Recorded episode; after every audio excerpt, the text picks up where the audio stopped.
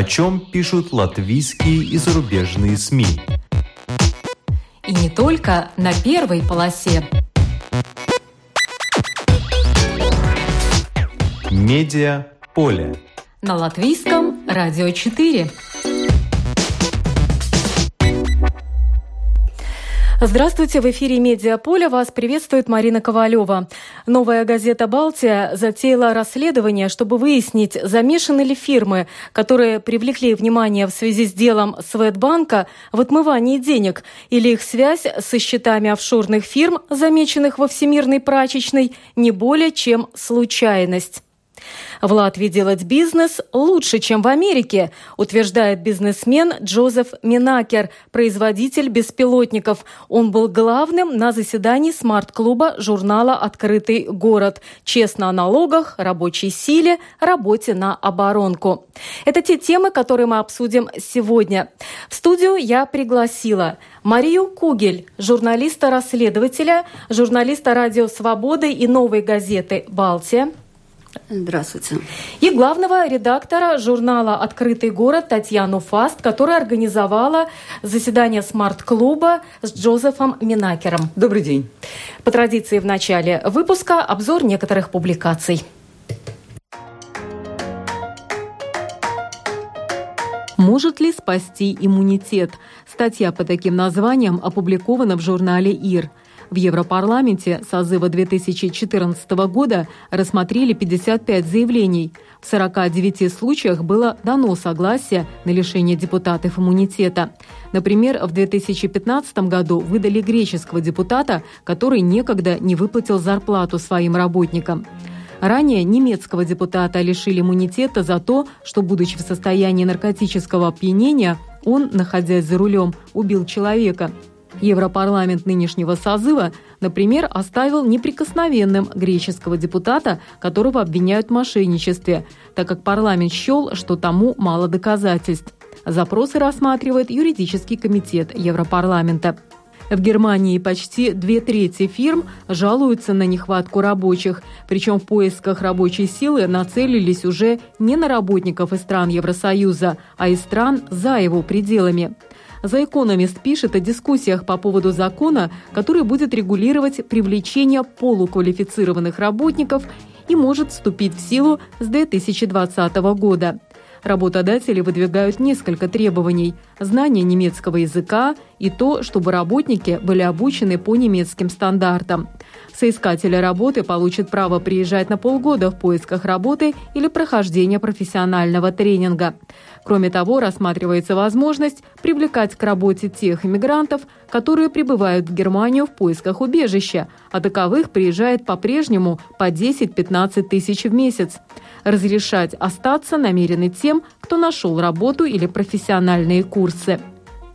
The Economist пишет также о том, как продвигается один из крупнейших европейских инфраструктурных проектов – расширение метро в Париже – если сейчас большинство линий направлены на доставку людей из и в центр города, то новые окружные сфокусируются на движении по окрестностям. Новая сетка метро с поездами без водителей будет состоять из 68 станций. Ее общая протяженность составит 200 километров. Расходы по проекту выросли уже вдвое. Если в 2010 году называли цифру 19 миллиардов евро – то в 2017 уже 38,5 миллиардов. Частично проект может быть реализован к 2024 году, когда в Париже будут проводить Олимпийские игры. Однако уже ясно, что, например, новая линия до аэропорта Шарля де Голля еще готова не будет. «Жизнь в искусстве» – отели, которым удалось стать почти музеями. Статья по таким названиям опубликована на сайте журнала «Сноб». Живописные полотна, скульптура и арт-объекты способны наполнить любое место новой аурой, и ательеры этим активно пользуются. Фокус в том, чтобы не перейти тонкую грань и не превратить пространство для жизни в музей. СНОП описывает семь отелей, в концепции которых искусство играет заметную роль. Так, у входа в самый грандиозный отель Цюриха The Dolder Grand стоит весьма неоднозначная скульптура. Мультяшную девочку-героиню ублажает рождественский заяц. И этот сюжет, отлитый из красного пластика, величиной в полтора человеческих роста, соседствует с дворцового вида здания. Урс Шварценбах, швейцарский миллиардер, известный страстью к современному искусству, купил этот отель, а его реновацию поручил Норману Фостеру. По воскресеньям в уютном лобби-баре посетителям под звуки арфы подают дневной чай. С потолка на них смотрит роскошная роспись конца XIX века, а со стены гигантское полотно Энди Уорхола за 20 миллионов долларов.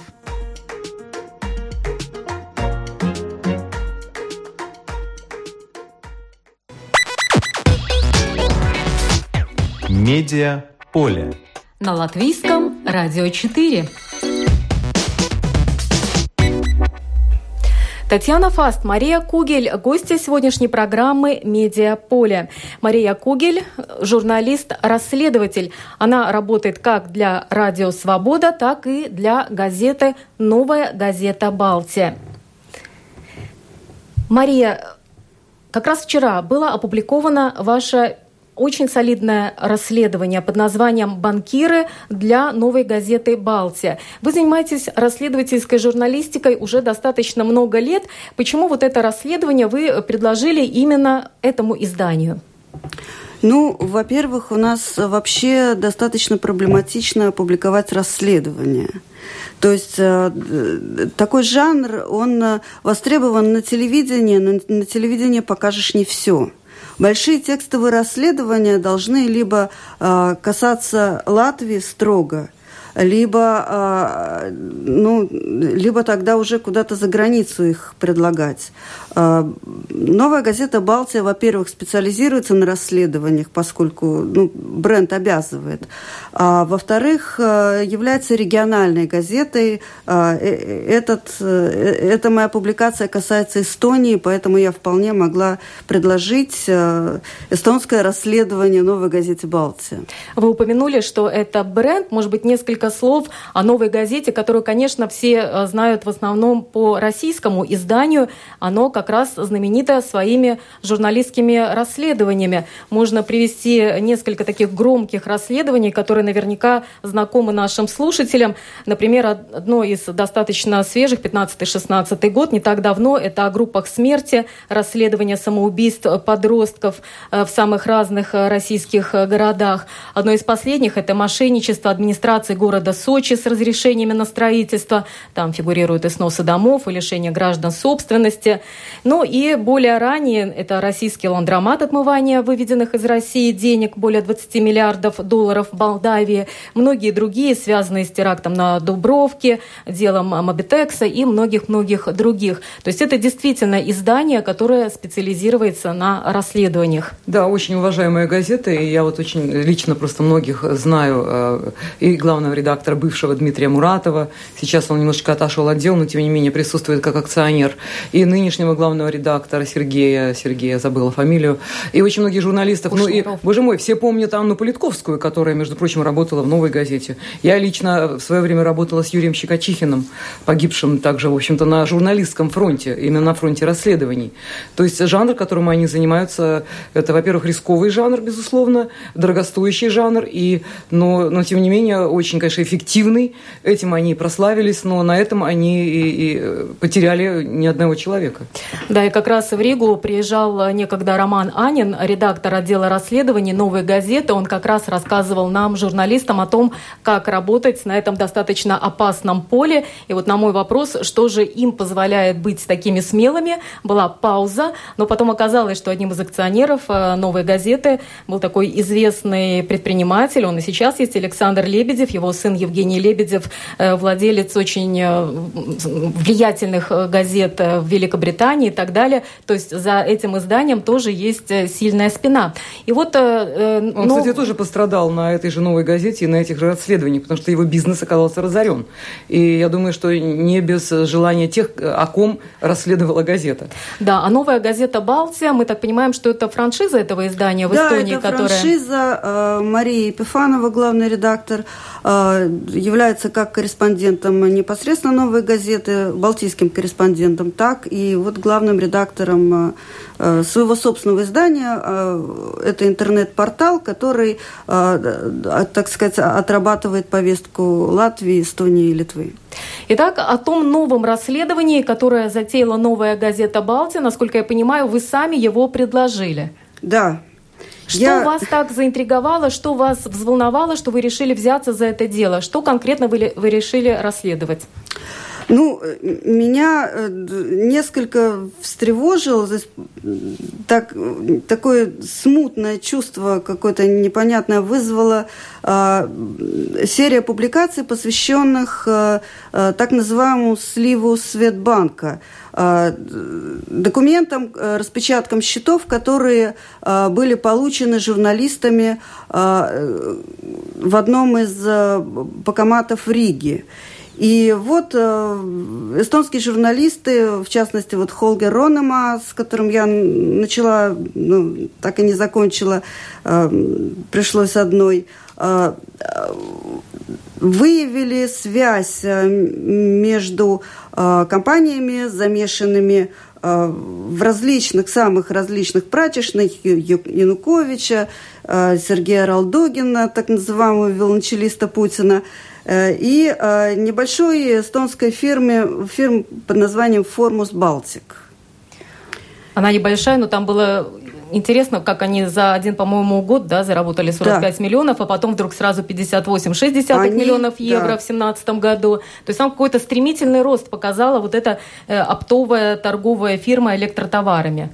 Да, а, во-первых, э, меня заинтересовало, почему эта фирма вдруг, э, основавшись в седьмом году, вдруг показала немедленный рост. Во-вторых, те деньги, которые поступали ну, грязные, так скажем, деньги, предположительно, которые поступали через э, эти фирмы, они называются, фирма называлась Варберг, и она принадлежала двум известным очень известным в мире офшорной экономике фирмам Milton, and, uh, Milton и Ireland and Overseas.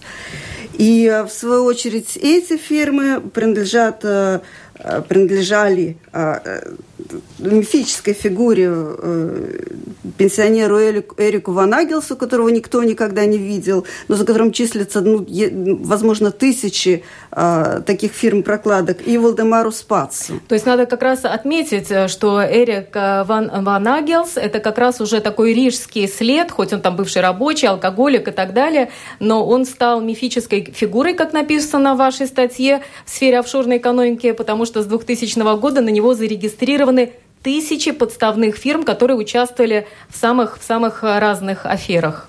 Да, эти, э, эти люди, вот, э, в частности, Эрик Ванагелс и Валдемар Спац и некоторые другие, были, э, так сказать, завербованы или куплены, или они продали по дешевке, можно сказать, своей личности консультантам, которые обслуживали структуры Паракса.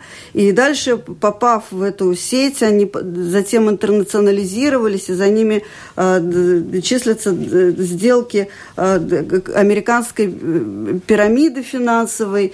А, украинская фирма поставляла под, под их именем э, танки советские в Судан. Э, на украинском судне. На украинском судне, да. И, и, и так далее. В общем, надо сказать, что Маша, конечно, смелый человек, потому что обычно за такие расследования берутся большими э, командами. А тут она взялась одна, и поднять такой огромный пласт материала, причем непростого, сложного, который ну, не, каждой как бы, структуре э, по силам, э, силовой структуре, которая аналитической, которая этим занимается. Поэтому это, конечно, такой журналистский подвиг. И, как я понимаю, вот это первая часть ее расследования, то, что мы прочли, то, что можно сейчас прочесть. прочесть. Кстати, хорошо бы сказать нашим читателям. Да, конечно, где. это на сайте новой газеты сайте. «Балтия» в интернете опубликована первая часть под названием «Банкиры». Там действительно очень много эпизодов, много фирм, много схем, по которым очень легко проследить, как перекидывались э, куда деньги. И вот у меня как раз вопрос к Марии, какими источниками вы пользовались, чтобы подготовить вот это очень основательное расследование? Я могу сказать, что все эти данные лежат в интернете. И интернет выдает их тем, кто знает, что искать, собственно говоря. И что надо искать? Ну, это Какими одна... регистрами вы пользовались? Э, ну, чуть поподробнее, потому что, э, конечно, может быть, нас слушают молодые журналисты, им интересно ваш опыт узнать. Ну, для начала нужно пробить, э, так сказать, этих людей просто по интернету. Просто вбить их имена, посмотреть, что о них пишут, какими активами они владеют, Э, есть э, такой портал Руспрофайл, который э, сейчас агрегирует очень многие данные по, по фирмам российским, по их деятельности, по истории, по закупкам, взаимоотношениям с государством и выдает все эти данные совершенно бесплатно. То есть э, на самом деле мы очень много говорим о том, что надо бороться с коррупцией. Для этого должно быть много расследовательских материалов. Теоретически все можно найти в открытом доступе, но проблема в том, это кто готов оплачивать месяц труда журналиста, который будет только анализировать и собирать все данные, и вопрос в том, кто осмелится их потом опубликовать. Так я понимаю? Да, конечно, но если бы эта информация не лежала в открытом доступе в интернете, то э, можно было бы, конечно, испугаться ее публиковать, но она общедоступна, и я думаю, люди, которые... Но когда это... она рассеяна, понимаете, она не так опасна, когда она рассеяна, потому что очень трудно увидеть эти связи, и, может быть, просто лень даже кому-то по разным этим источникам, что называется, ползать. Да-да-да. Поэтому, есть еще, когда есть еще материалы готовые... судов, их нужно читать, э, нужно знать, что именно в этих материалах судов э, ты ищешь. Да, там очень много разных эпизодов в первой части расследования Марии Кугель для новой газеты «Балтия», но очень одна простая схема – это то, как э, зарабатывают на ремонте дорог. Вот это, мне кажется, достаточно интересно, потому что один из э, фигурантов, так скажем, не дела, а публикации Марии Кугель – это Роман Стройков – он якобы подозревается в причастности к хищению 31 миллиона рублей, выделенных на ремонт и содержание федеральной автотрассы Москва-Астрахань. Там, конечно, есть опровержение со стороны его адвокатов, что он к этому уже якобы не причастен, но сама схема очень интересна, да, вот э, Мария об этом. Да, Роман Строков, собственно говоря, центральный персонаж э, моего расследования, он банкир, ему принадлежит... Россиянин, банк... да? Да, да, да. Банк-эксперт и несколько эстонских, крупных эстонских фирм. Он в 17 2017 году, по-моему, был э, седьмым по размерам активов в Эстонии. И он занимается оптовой торговлей э, электро, э, электротехникой авторизованный представитель серьезных западных производителей. И э, вот э, когда я увидела, в каком э, объеме, в каком году поступали ему на его фирмы деньги с вот этих вот подозрительных офшоров, я заметила, что в 2014 году они составили практически весь оборот, весь оборот одной из его фирм. И я подумала, что, наверное, что-то случилось вот э, в 2014 году или э, в каком-то из этих, э, ну, где-то поблизости. И стала искать, и действительно пресса писала о том, очень широко писала о том, что в 2012 году он был объявлен федеральный розыск за то, что э, украл э, или помог украсть э, деньги на строительстве, на строительстве дороги э, Москва Астрахань. Астрахань, да. Это было где-то возле Волгограда. А, суть была в том, что на снятие верхнего слоя а, асфальта с трассы выделили деньги, а подрядчик э, ну, обошелся небольшой суммой, которая очень сильно меньше была, чем выделенные деньги. И, видимо, э, им захотелось все-таки, а, так сказать, освоить эти деньги. Они э, нашли фирму прокладку, которая, собственно, Стройков обвиняется в том, что он предоставил всю эту схему.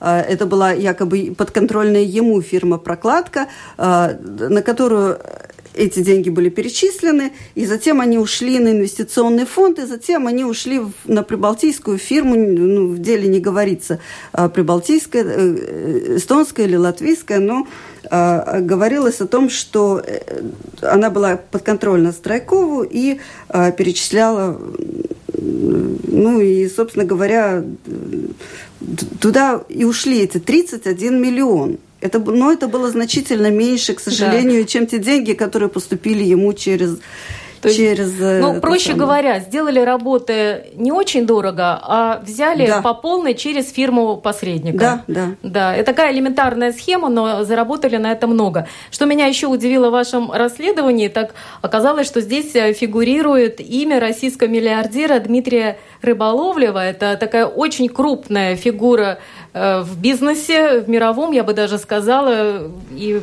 со страниц прессы он не сходит фактически. И тут оказалось, что он имеет опосредование, конечно, э, отношения, но э, к скандалу, который произошел в Эстонии некий консультант, да, Олег Смоле. Ну вот расскажите эту историю, ну, мне кажется, это, интересно. Это достаточно, да, достаточно опосредованное ну, отношение он имеет к нашей истории.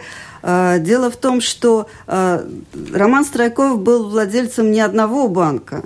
Он а, раньше был пайщиком банка «Бумеранг», который в 2015 году обанкротился, и основной его акционер Сикорский был, сбежал, вывел все капиталы, и был объявлен международный розыск. И вот Сикорский, в свою очередь, э, в Эстонии вел тоже бизнес. Видимо, они со Страйковым там и познакомились. Э, Сикорский череповчанин, э, Страйков петербуржец. И вот Эстония их, видимо, свела, и в Эстонии Сикорский основал фирму, опять же, по торговле электрооборудованием с известным в Эстонии консультантом Олегом Смоли вот этот Олег Смоли и прославился а, взяткой, которую он получил от Рыболовлева.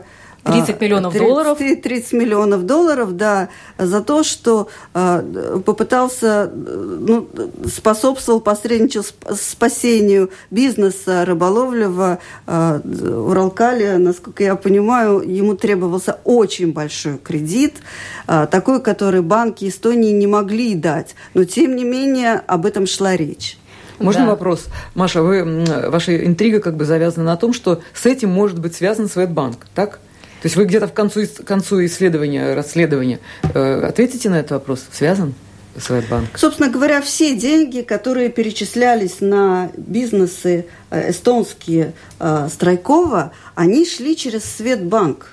Шведский или латвийский? Эстонский, эстонский, эстонский или латвийский, эстонский, да. эстонский. То есть это были нормальные бизнесы, а, которые пользовались, так сказать, неэтичными методами. А, ну, там в моей статье, скажем так, я не буду обвинять господина Страйкова, но в моей статье а, есть все. И выводы капитала обанкротившегося банка, и а, так называемый налоговый вычет и связь с господином а, Дмитрием Клюевым, который замешан а, в, а, в деле Эрмитаж.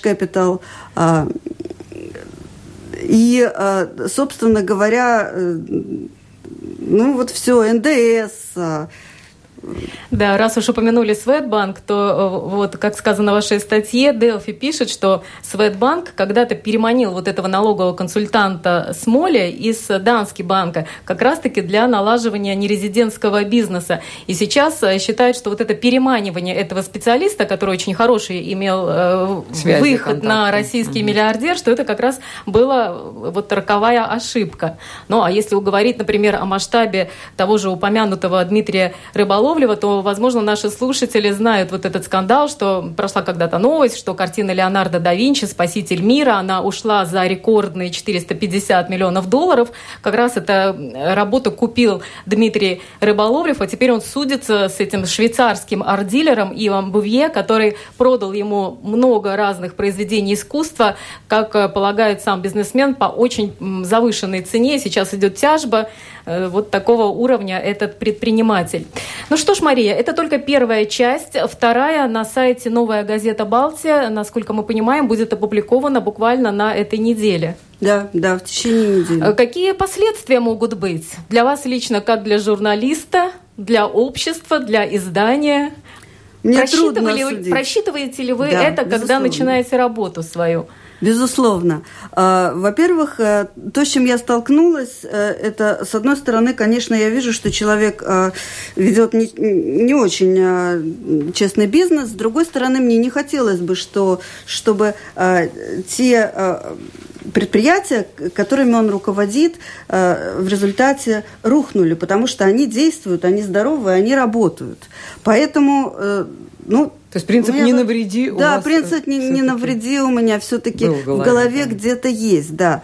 Во-вторых, э, некоторые э, последствия уже наступили, когда мы пообщались с руководителем одной из, э, даже не одной, главной его фирмы эстонской, и потребовали у нее ответа на ну, вопросы, которые перед нами ставят расследование. Э, она быстренько почистила в поиске Гугла название некоторых фирм, и э, человек, который захочет э, выйти таким же способом, как я, на эти материалы уже не выйдет на них. Так что, да, действительно, есть какие-то последствия, они неоднозначные. Э, не знаю, что будет еще, чего мне ждать, я еще не знаю. Я не уверена, что я закончила расследование. Вполне возможно, что я его продолжу. Но мы желаем вам удачи и желаем, чтобы было как можно меньше препятствий, и чтобы ничто не отбило желание продолжать вашу работу, очень нелегкую, за которую мало кто берется, э, в том числе в Латвии. Спасибо. Медиа поле. На латвийском радио 4.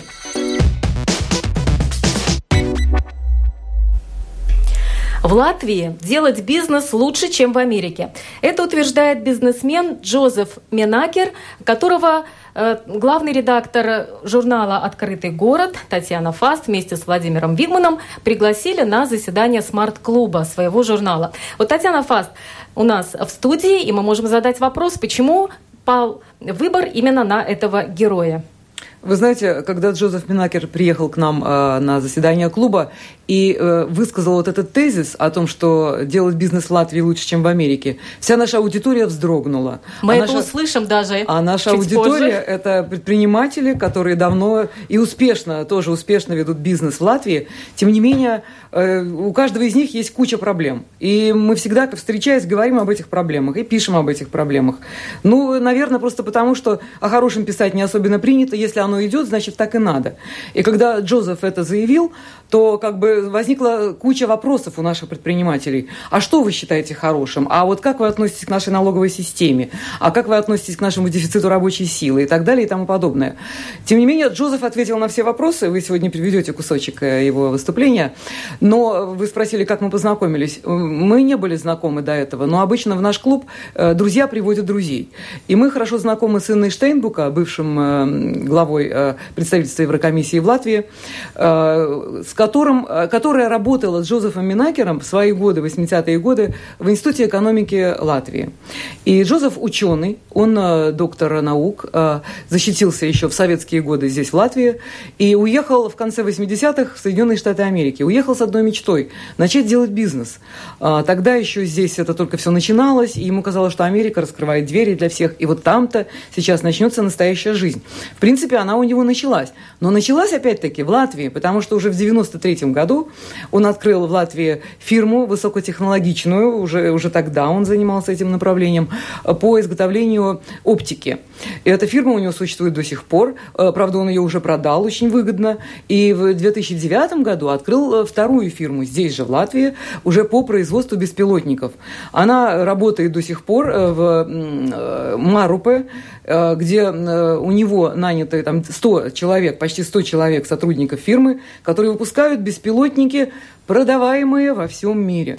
И Джозеф э, стал успешным бизнесменом на территории Латвии, живя в Америке.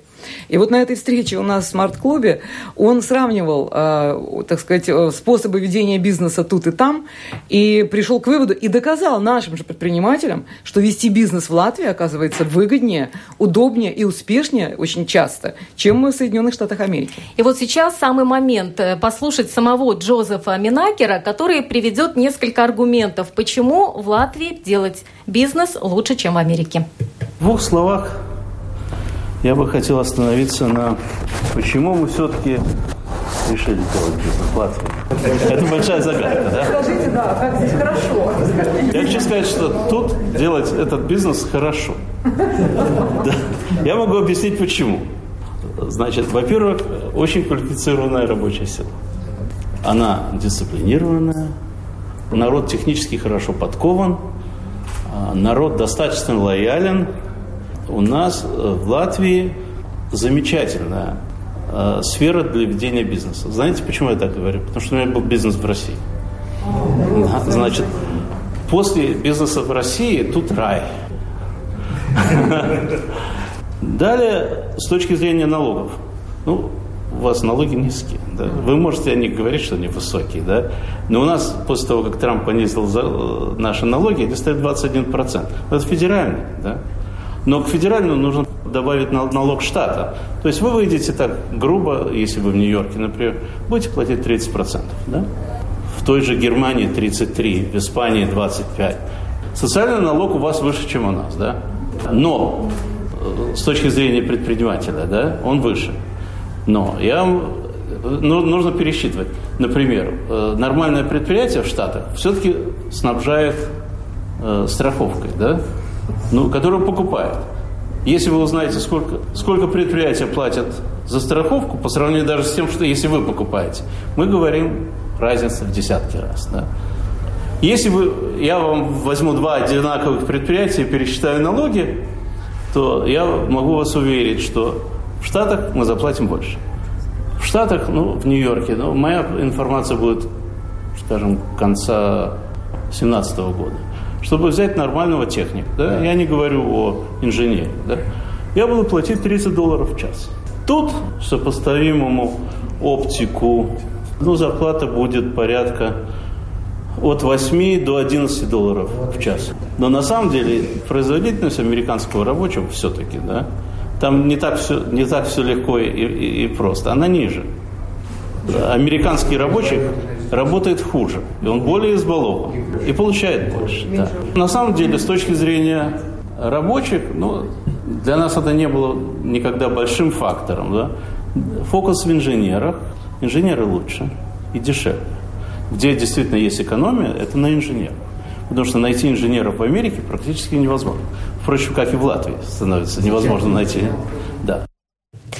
Ну вот это был Джозеф Минакер, который производит у нас здесь в Марупе э, беспилотники, дроны, но не обычные дроны, а 22,5 килограмма. И вот те, которые нужны для крупного бизнеса, два обычно беспилотника плюс необходимое оборудование, он продает по 300-700 тысяч э, долларов. Евро. Евро, даже евро. Да. И что мне понравилось, э, я тоже была на этой встрече, то, что он обратил внимание на то, что у нас очень мало говорят в самой Латвии о достижениях, которые наблюдаются именно в сфере высоких технологий. Ну вот приглашая таких гостей из-за рубежа, очень интересно посмотреть на себя со стороны. Потому что когда ты варишься в этом котле, как бы ты не всегда можешь подняться и сопоставить что-то, и, в принципе, оценить масштабы. Э, вот тот же Джозеф помог нам оценить масштабы, скажем, нашего хай-тека, нашего бизнеса высоких технологий. Он привел интересные цифры, что у нас в Латвии, оказывается, 16% э, бизнеса занято именно в сфере высоких технологий. 5 тысяч работающих, 250 э, предприятий, вот как минимум.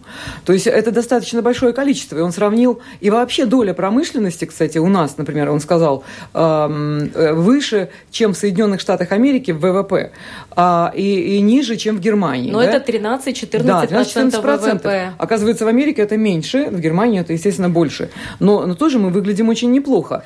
Почему, э, он сам ответил на вопрос, почему о высоких технологиях в Латвии знают мало? Потому что 90% э, предприятий выпускают э, свою продукцию на Запад в основном, на западные рынки. Это предприятие, эта продукция очень востребована. Поэтому здесь, ну, журналисты тоже, наверное, не любопытны, поэтому мало пишут именно о такой сфере производства. Но мы знаем там Микротик, знаем, знаем Гроглаз, известный предприятие. Мы, кстати, о них писали тоже в, своих, в своем издании в «Открытом городе» неоднократно. Это такие на слуху. Но многие, вот его предприятия я не знала до встречи Но э, еще и потому, что наши предприниматели не всегда охотно идут на контакт с прессой. Джозеф Минакер, будучи уже наполовину, так скажем, американцем, он да, понимает, какое значение имеет пресса. Там. Э, журналисты имеют вес, имеют значение. И он понимает, что любая информация о его предприятии, хотя он, конечно, участвует и в закупках, и оборонную э, промышленность снабжает не только американскую, но и нашу латвийскую. Для Airbus вот он поставляет да. эти беспилотники. То есть он, он не делает маленькие беспилотники, которые нужно там рекламировать, чтобы вы пошли купили для каких-то собственных частных нужд, но тем не менее он с удовольствием вот пошел на заседание смарт-клуба журнала «Открытый город», чтобы поделиться своими но если говорить наблюдениями. Об его, он, он, кстати, нам приводил, по-моему, цифры открыто, что а, значит, вот оптическое предприятие у него 15 миллионов, а, объем продукции был на 15 миллионов, а вот это э, предприятие дронов э, на 10 миллионов, по-моему, объем продукции. Но в любом случае достаточно... он сказал, что он уже давным-давно отказался от бизнеса, связанного с недвижимым имуществом, да, и он э, отмечает, что да, те росты, которые показывает именно сфера высоких технологий в Латвии, она просто так... такие темпы, что какая там недвижимость. Так вот, меня заинтересовало то, что э, его м, вывод, что препятствует его бизнесу и вообще бизнесу высоких технологий. Отсутствие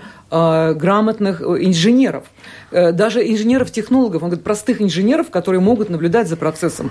Даже не инженеров-изобретателей, хотя это тоже проблема для всех, а, но а... именно инженеров. И удивился, почему наши вузы, э, в которых достаточно много студентов, так мало выпускают инженеров. А меня еще удивило то, что он указал на нехватку промышленных объектов недвижимости, которые могли да, которые бы приобретать, сдать под сдать, э, предприятие. Да, под предприятие. Тоже, казалось бы, казалось ниша бы, для нас очень да. такая свободная. Он сказал, конечно, есть, но дорого. То есть у нас завышают цены, не понимая, может быть, что и это мало промышленных бизнес. площадей. Да, Именно для да, промышленности, да. для производства. Да. Мария, она у нас не только журналист-расследователь, который занимается грязными денежными потоками, она очень часто встречается с представителями стартапов. А вот что они говорят о нашей вообще бизнес-среде? Ну, я бы не сказала, что часто, но действительно Часто, часто пишу, не скромничайте, Мария. Она очень опытный журналист.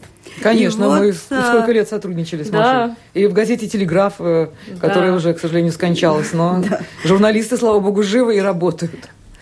А, в январе этого года я была на конференции «Техчил» а, и поговорила с несколькими представителями а, этого бизнеса высокотехнологического. И что мне показалось интересным, я разговаривала с консультантом, ментором финского акселератора САМПа Майком Брэдшоу. И у него был обзор, он э, сам британец, работает в Финляндии, э, у него э, образовался такой взгляд на все три страны балтийские. И та точка зрения, которую он высказал, показалась мне интересной. Эстония, скажем, известная как главный ну, инкубатор едино единорогов угу. в Балтии, он сказал, что что главным недостатком э, Эстонии является э, недостаток людей. То есть, ну там же мало человек живет, вот он так сказал. Я ну. говорю, а что, спрашиваю его, главное вообще в э, среди технологических стартапов он говорит, ну, должно быть много народу. То же самое говорил, не денег, Джозеф Минакер. Не денег, а именно народу. Латвии что, это проблема людей. Да, что даже мы по, по сравнению с Эстонией имеем преимущество, а, несмотря на то, что они взращивают свою технологическую среду, у нас больше народу. Ну, не намного, к сожалению. Не намного, к сожалению, да. и, естественно... Я даже могу процитировать э, Джозефа Минакера. Он объясняет, почему никогда не сможет заниматься массовым производством в Латвии, так же, как и в Америке, кстати, добавляет он, просто потому, что нет достаточного числа специалистов ни там, ни тут. И поэтому он считает, что нишей его должны быть небольшие партии, небольшие производства, которые будут очень капиталоемкими и требующими большого понимания и углубленного знания. Ну, правильный бизнес-подход, конечно. Он просто в наших условиях нашел для себя прекрасную нишу и специалистов в том числе. Кстати, некоторых из них он привозит сюда он привозит, он там рассказывал нам э, о том, что он э, чуть ли не из Алжира там и... То есть не хватает людей, безусловно, мозги. Он мозги скупает и привозит сюда, которые выполняют Именно инженеров работу. он, по-моему, говорил... О дизайнерах особенно, и дизайнерах, да, это в том которые числе. промышленным дизайном, да, по-моему, да. занимаются. Угу. Такая очень узкая направленность. И что меня удивило, что очень много он считает хороших специалистов Турции, которые много лет там занимаются оборонной промышленностью, там готовят именно для такой сферы специалистов. И учитывая вот эту политическую ситуацию в Турции, не все хотят быть э, в этой стране сейчас, когда, может быть, там ограничивают какие-то свободы, и очень хорошее время для переманивания вот таких вот инженеров, э, дизайнеров, Штучный которые товар, да. военной промышленности соображают, вот переманивают их сюда, в Латвию, потому что для них здесь достаточно комфортные условия жизни. Да, это вот он на эту проблему обратил внимание как раз, что у нас, несмотря на то, что э, страна э, э, занята как бы высшим образованием, да, и у нас достаточно широкий спектр этого высшего образования, а вот специалистов для вот таких высокоточных э, производств не хватает. То есть это ниша для молодых, безусловно, есть куда стремиться. Да, если вы помните, там был один из вопросов, э, какой есть потенциал у военной промышленности Латвии, да, потому что показывает рост вообще сферы высоких технологий, но это может быть э, как одно из направлений это именно военная промышленность. И он тогда э, привел пример Польши, в которой 20 лет назад вообще не было никакой фактически военной промышленности, а сейчас она выросла до огромных э, размеров с э, специалистами высочайшего уровня и много продукции очень хорошего качества, которые поляки тоже уже продают за границу.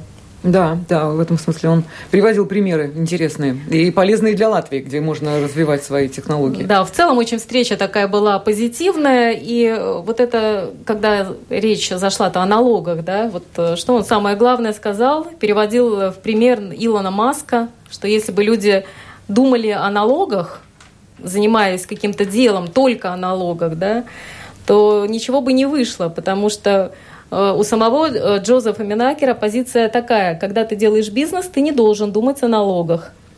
Ну, хорошая позиция, конечно, когда есть э, стартовый капитал, скажем так.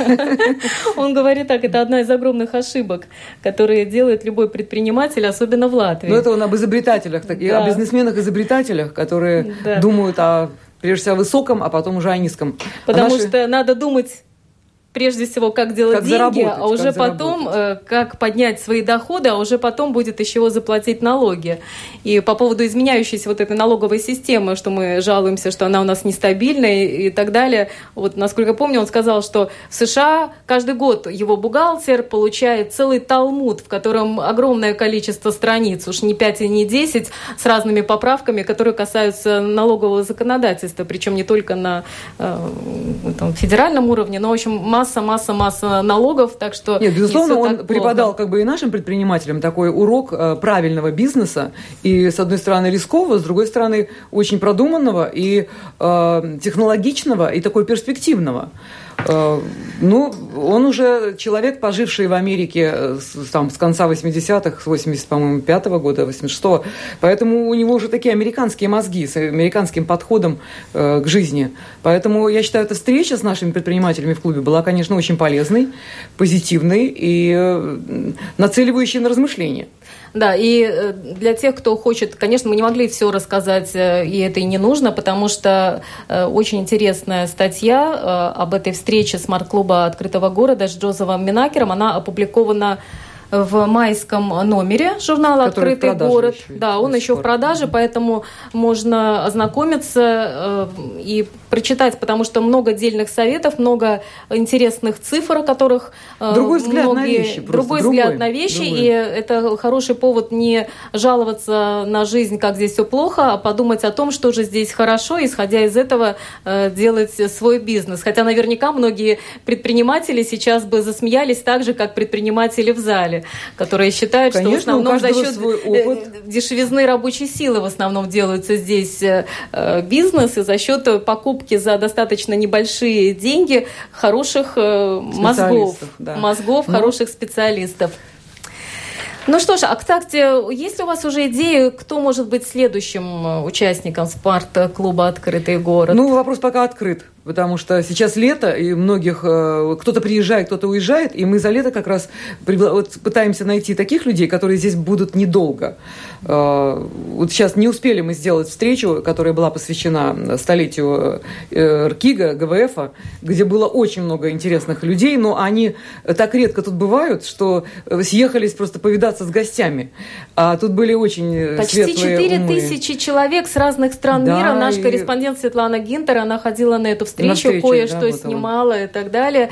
Конечно, это огромное такое событие, которое, как мне кажется, тоже прошло достаточно незамеченным в общем медиапространстве да, медиа, по крайней мере, Латвии, слабо. Потому ну, что Ркига лучше вообще есть. не расшифровывать даже, как назывался этот вуз. Но, с другой стороны, его специалисты до сих пор работают везде, в том числе в нашем аэропорту Рига, Аэроболтика, по всему миру, и на, на высочайшем, высочайшем уровне. высокого класса. Вот где надо было ловить специалистов или Безусловно. ловить новые там идеи, устанавливать миллионеры, там кого только нет. Да. Из Америки приехали люди, из Якутии, с разных концов света. В любом случае, я думаю, что следующая встреча будет не менее интересной. Ну что ж, спасибо вам большое за участие в этой программе. Это была Мария Кугель, журналист-расследователь, журналист, которая работает и на Радио Свобода, и на «Новая газета Балтия». Спасибо вам. Это Татьяна Фаст, главный редактор журнала «Открытый город». Спасибо, всем успехов. За операторским пультом был Кристопс Эйда. Спасибо. И программу провела Марина Ковалева. Спасибо за внимание. О чем пишут латвийские и зарубежные СМИ? И не только на первой полосе. Медиа поле. На латвийском радио 4.